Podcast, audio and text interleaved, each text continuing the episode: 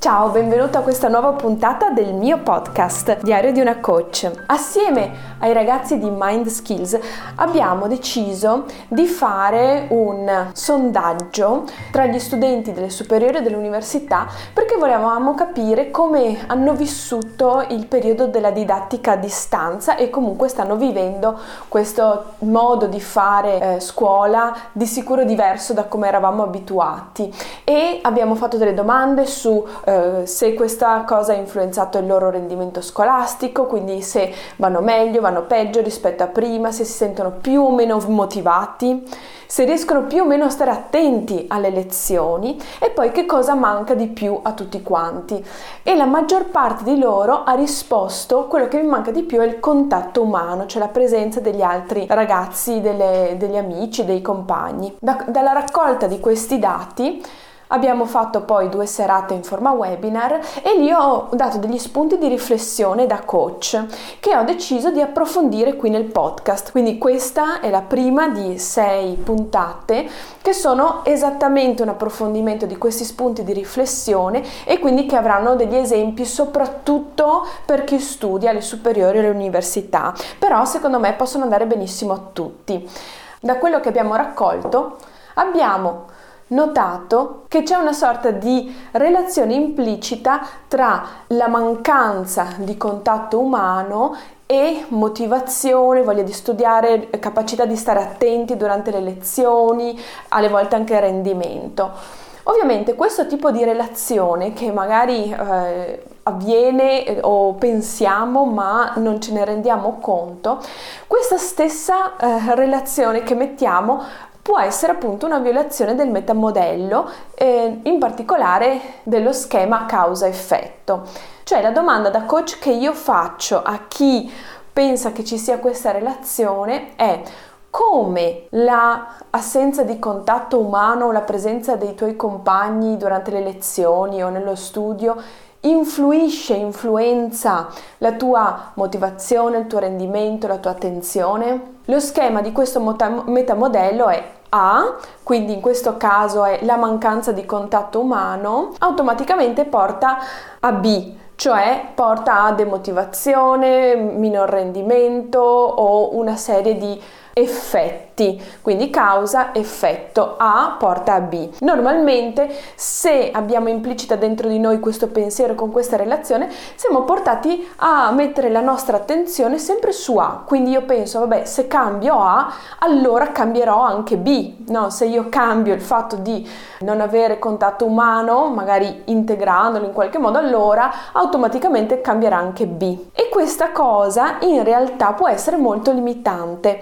Perché? Perché in questo esempio a, la mancanza di contatto umano, è determinato da una situazione di emergenza che è stato deciso di affrontare per limitare i contagi con il distanziamento sociale. Ovviamente la presenza del virus non è sotto le mie responsabilità, non, io ci posso fare poco, ok, nel mio piccolo, ma B, il fatto che io mi senta motivato, che io riesca a stare concentrato, che io abbia un certo risultato e voglia di studiare a scuola o all'università, su questa parte qui, se scollegata da A, io posso fare qualcosa, io posso cambiarla, quindi posso essere più motivato se voglio, posso andare meglio a scuola, eh, essere più attento. E perciò nel porre la domanda come A influenza B, come A fa sì che poi avvenga anche B, sposta la tua attenzione da A